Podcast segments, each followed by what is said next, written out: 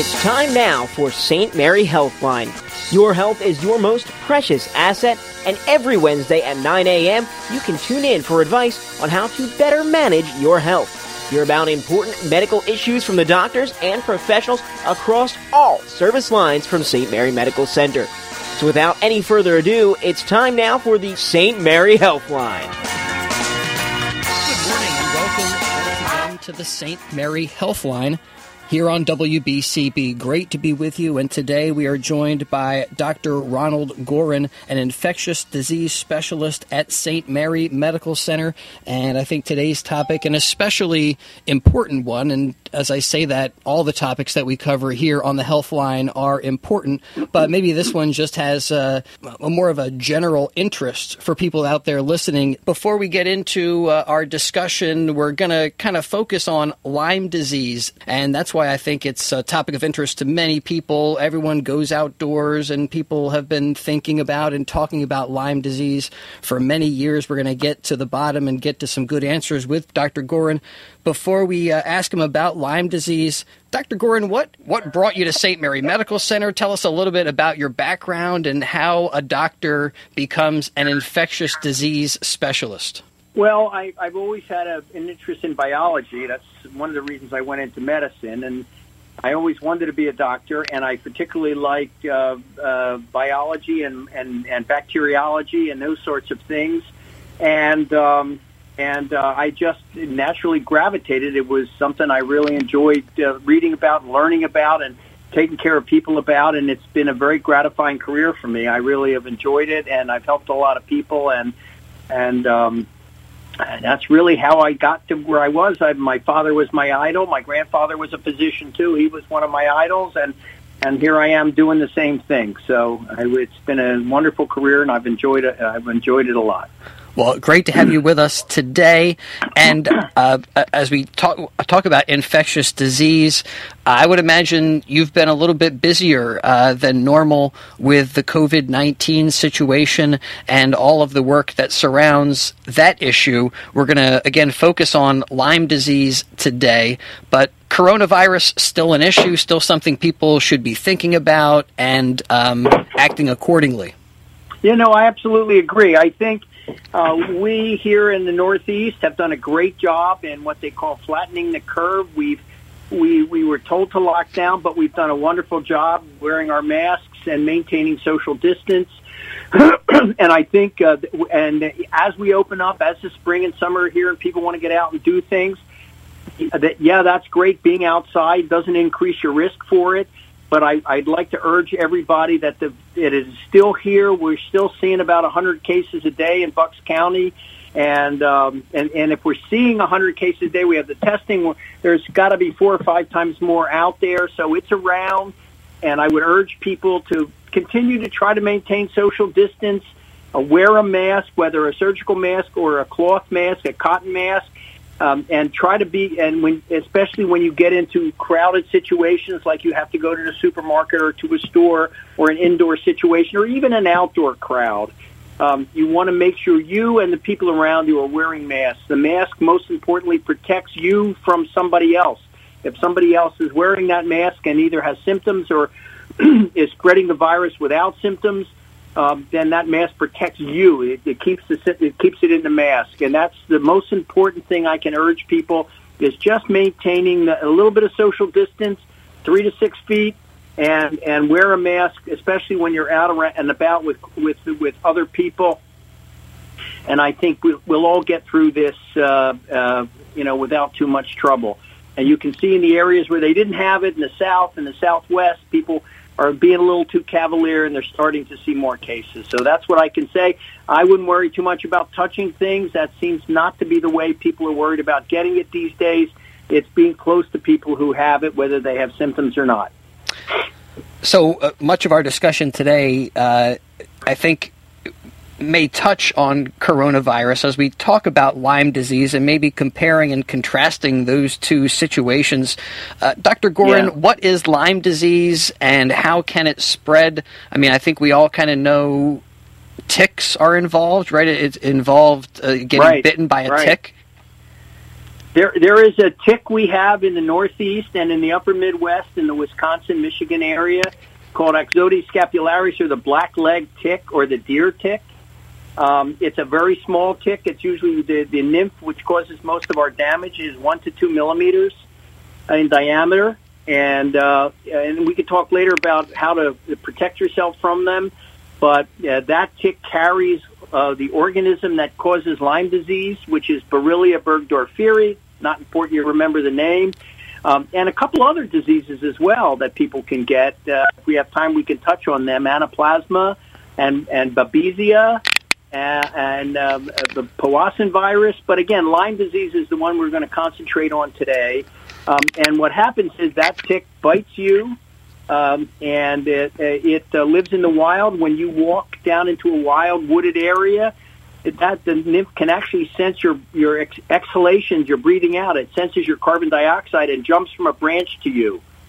And, and once it gets on you, it it takes a blood meal, and as we'll talk about later, it doesn't really transmit the disease till it's been on at least 24 to 48 hours. So one of the tricks we'll talk about later is to try to inspect yourself and children and make sure you don't have any ticks. If you get it off promptly, then you won't get Lyme disease.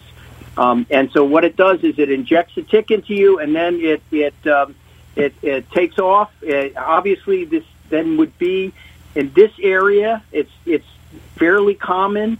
Um, and the, the, the, the ticks are, are in this area. So what time of the year do we get it? Somewhere between May and October as it warms up and the ticks become more prevalent. Um, that's the time of year we start worrying about it. Right about now is when we should be worried about people having Lyme disease. And when we, you know, what is Lyme disease? Like talking about coronavirus. Right. you know, we, we call it a virus. I mean, right. is it a bacteria? Right. What, you know, what? How would oh, you? yeah, I'm sorry. It's a bacteria. I apologize. It's a bacteria. I sort of take these things for granted. I shouldn't. It's Borrelia burgdorferi. It's not a virus. It's a it's a it's a bacteria that, as I said, uh, resides in the in the um, in the uh, uh, the tick. And as the tick takes its blood meal, it injects it into you. And what happens? Well, the symptoms can be anywhere from two days to about three weeks. The average is somewhere around seven days. And so the most common thing that people get is what they call erythema migrans or EM. This is a rash that people will get. And usually it starts at the site of the tick bite, and the tick bite can be in really odd areas. Ticks like to be warm, dark areas. So what they do is they land on your clothes, they crawl underneath, they land under your arm, along your hairline, um, along your belt line, in very odd areas on your body, um, behind the knees sometimes. Um, and what they do is they inject the, the bacteria. Now the bacteria is now in your system and it's working on you.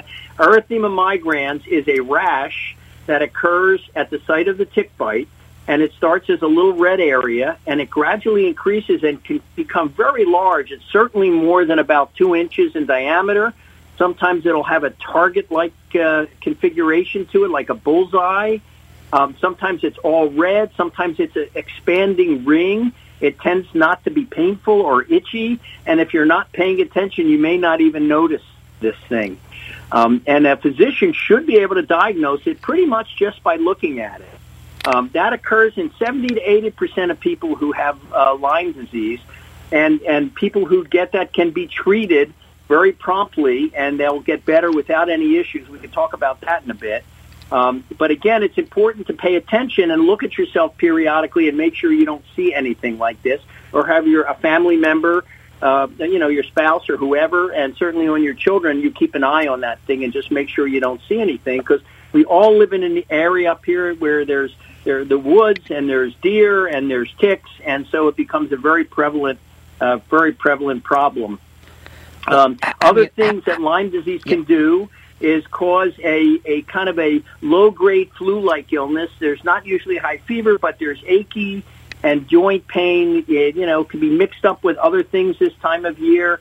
Um, and uh, uh, other things that people can get with that, you can get multiple lesions. So they have lesions three or four lesions scattered throughout your body. Some people will get terrible headache and can can have a form of uh, brain infection with the Lyme disease. Uh, the most common other thing that we see is uh, a joint disease, people will get aching in their joints that can last on and off for long periods of time. And every once in a while, and, and, and the other common thing we see in joints is a, a large joint will get very swollen. Uh, the knee is the most common one, but it can occur in the ankle, the TM joint, the shoulder, any joint in the body, but most commonly the knee. And very characteristically, these joints are full of fluid, and they can be mistaken for just a runner or an athlete who gets irritated. Uh, uh, but they have a lot of fluid, but they're not very painful. Uh, uh, they're not. They don't hurt to move it, but you get a lot of fluid.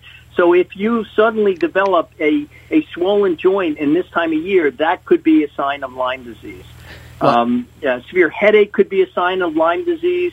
Uh, the rash we talked about could be a sign of Lyme disease and palpitations could be a sign of Lyme disease. On occasion, Lyme can cause irregularities of the heartbeat and what they call heart block. So your heart's not beating exactly correctly. This could be easily picked up on a cardiogram in the hospital if you feel like you have palpitations.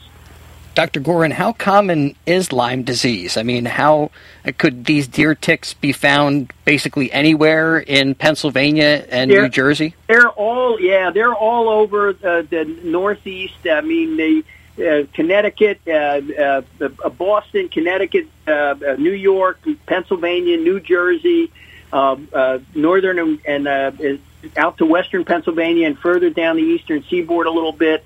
And also these same ticks are up in the upper Midwest, as I said, northern Wisconsin and sometimes in Michigan as well. You can see these ticks. So it's a very common thing in this area, as is the black leg tick.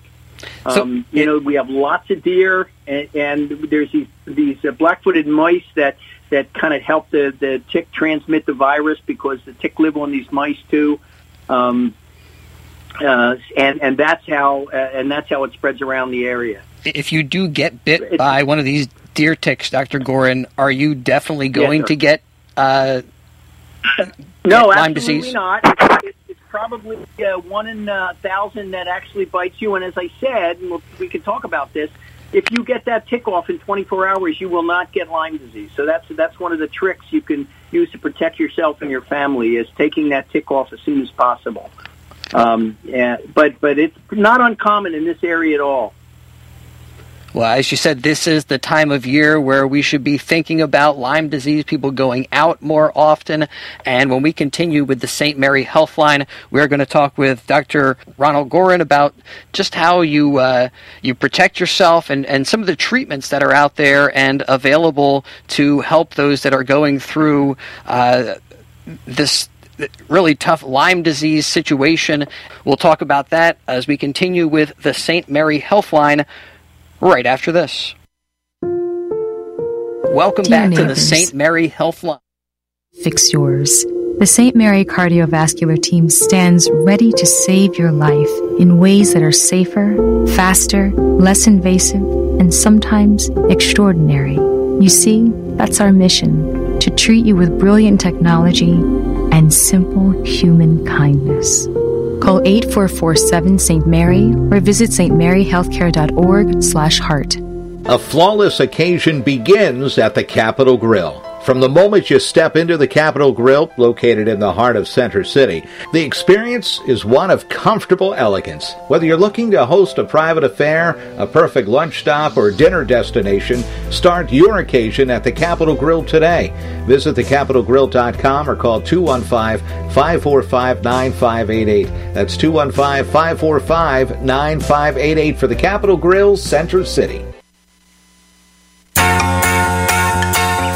We now return to St. Mary Healthline. Welcome back to the St. Mary Healthline here on WBCB. Good morning. Great to be with Dr. Ronald Gorin, an infectious disease specialist at St. Mary Medical Center, and answering a lot of questions about Lyme disease. And I think there's a lot of conflicting information, and we try to cut through the misinformation and the, the, the disinformation that's out there and talk a little bit about uh, how people can get to the facts. And you can do that through uh, St. Mary Medical Center. If you're listening to us interested in learning more, you can go online to trinityhealthma.org. Again, that's trinityhealthma.org, a website that is full of great info about uh, Lyme disease and much, much more.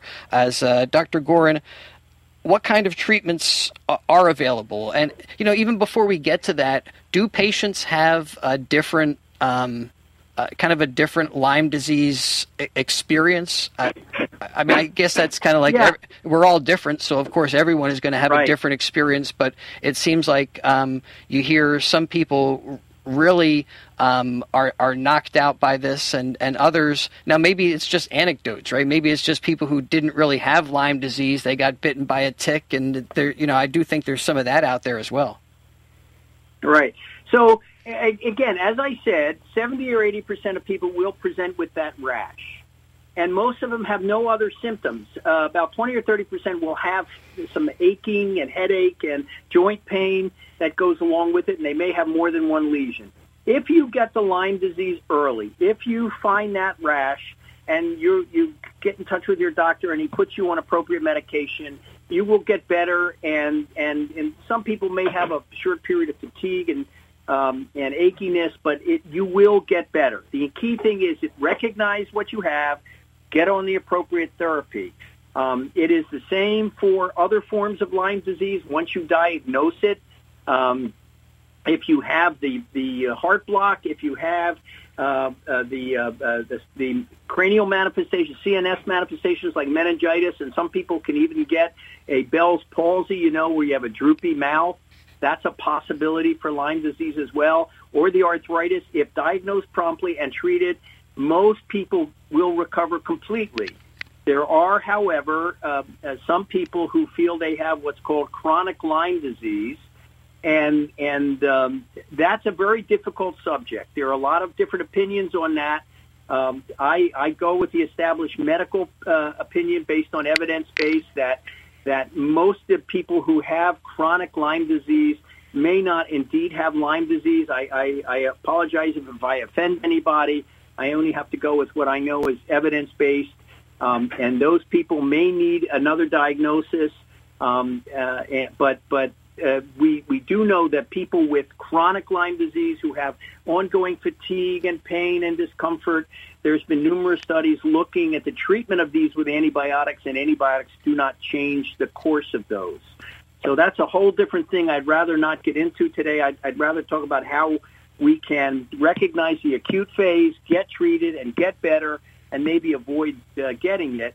Um, the treatment of the early symptoms of Lyme disease, the EM rash, uh, and some of the other manifestations we discussed, the joint pain, is quite successful and it's it, it's easy to do. Uh, your doctor would most commonly prescribe a form of tetracycline called doxycycline, uh, D O X Y C Y C L I N E. It's uh, it, it's taken 100 milligrams twice a day for anywhere from 10 to 20 days, depending on what symptoms you have, and it should make you better. The only caveat in the summertime is it can it photosensitize you to the sun, so you want to be a little careful when you're on that medicine. Uh, another drug that's commonly used is amoxicillin, a common form of penicillin that everybody's aware of. Uh, there's some other drugs that can use that can be used, but they're the two most common and most effective drugs we have to treat Lyme disease. And again, if caught early, 99% of people will get better and not have any further issues. So, Um, so Dr. so that's that's the important thing for people to remember. is it a matter if is it, it do you get a worse uh, result the longer that bacteria is unaddressed? Uh, as you're saying, if you can uh, remove the Yeah, tick, I, I, if it's not diagnosed promptly and it's allowed to move up the food chain, it may take longer for you to get better. There's no question about it. Uh, what And about so again? You want to try to go ahead. Yeah, uh, you know, Lyme disease for your pets. I mean, we're we're marking down all of the safety tips for ourselves here, and uh, maybe checking the backs of our knees and th- those types of things as we listen let me, to the let show. me give you a, a quick, a quick number of tricks that pr- help prevent you get uh, the ticks, and then I can mention pets. I'm not a vet, but I can mention pets. yeah, Uh, so one thing to look at if you want to ha- learn how to avoid ticks and mosquitoes is go to cdc.gov, cdc.gov, and just type in mosquitoes or ticks, and there's lots of information about how to prevent the, the, uh, you and your family getting Lyme disease. One of the things you can do is you can use a, a substance like DEET, D-E-E-T, which is a, a safe anti-ticicide that you can spray on yourself or on children if you know you're going to be in a wooded area or an area where you could be exposed to ticks. You can also get a substance called permethrin that you can put on your clothes that so when the tick jumps on it, that it will kill the tick. Um, again, I, I urge people to go up to the CDC.gov and look at that. It gives you all the information you need. Go when you're out in a wooded area or playing outside in an area that's a little bit wild, not necessarily in your backyard. You want to inspect yourself when you go in the house. You look in those areas under your arm. It's a very small tick, but it's not you. It hangs off. You look behind your knees. You look at your waistline. Check your kids along the hairline. And if you see a tick, uh, you just take a tweezers and put it parallel to the skin pick the, grab the tick by its its front parts and pull up. That's all you have to do. I've heard stories about lighting with gasoline, you know, putting gasoline on it and lighting a match to it. Don't do that. Just a tweezers between the skin and the tick and pull it up. If there's a little piece left in there, your skin will kick it out. And if you get it out right away, you cannot get Lyme disease. It won't happen. Well, Dr. Um, Gorin, this is perfect. I think everybody now has that CDC website on their computer with all of this uh, coronavirus uh, oh, stuff great. going on. Very so. good. More, even more information than I gave you. There's a lot more information that you can do and help protect yourself and your family. But the key is inspecting yourself and and if you see the tick, just take it off. That's all you got to do. CDC.gov. Dr. Gorin, what about uh, a comparison? Right now, we see all these coronavirus numbers, the number of cases, the number of deaths, unfortunately. Uh, how about with um, uh, Lyme disease over a typical year? Any idea of in the United States how many cases of Lyme disease there are? How many? Uh, I, you know, I, I can tell you in one second that, and I don't. I have trouble keeping those kinds of numbers in my head. Well, um, and is it the is it but, the type of thing which? I will tell you this: yeah. Lyme disease is, is uh, Lyme disease is not contagious. The big problem with something uh, like uh, uh, coronavirus is you spread it by talking and coughing and breathing and uh, injecting par- particles of the virus that other people can bring in and and get infected with. The only way to get Lyme disease is to be bit by a tick. There's no other way. So you have to be in that area. You have to have um, you have to have contact with the tick. Uh, and uh, just so people know, you, there are rumors that it could be spread by breast milk or sexually. That's absolutely untrue. There's no reason to think about that. You can only get it from um, from having a tick. Um, you know, Dr. Gorin, sometimes looking... in discussions about malaria, right, they talk about what we can do with the mosquito population. And I know sure, you're looking at those sure. numbers right now. Or any discussion about what we could do about these deer ticks from like a yeah, I don't know. eco that's, that's perspective? A hard question. Yeah, that's a hard question. They're uh, because you know they're they're trying different things like uh, to to try to prevent the mosquitoes and and the same thing you can do certain things to prevent mosquitoes in your neighborhood by making sure you don't have standing water and using certain chemicals to prevent the, the mosquitoes from breeding in that water. Um, but but with ticks, it's not like that. If you have deer and you have the black-footed mice, which we all have, and you're going to have the ticks. I mean, they're here, and there's nothing we can do to uh, prevent them from coming through. I, I guess you can get rid of the deer because the adults live on the deer and they need that to survive. But the mouse is an interesting thing. I mean, the mouse uh, the, the, the larval and nymphal ticks get infected through the, the mice. The mice have the disease but don't get sick. So when an uninfected tick bites the mice, it, gets infected and now it can grow and it can infect a, a human being and, and subsequently an infected tick can infect the mice. And so there's a cycle where the mice infects the tick and the tick infects the mice. How can you break that cycle? There are some ideas. Um, one thing you can do is there's something called Damminix tubes. You can find that on the CDC website. It's available at hardware stores and garden shops. It's a little tube that the mice can run into and protect themselves from the weather and from predators. And also they have cotton in those things soaked in permethrin, which is a ticicide.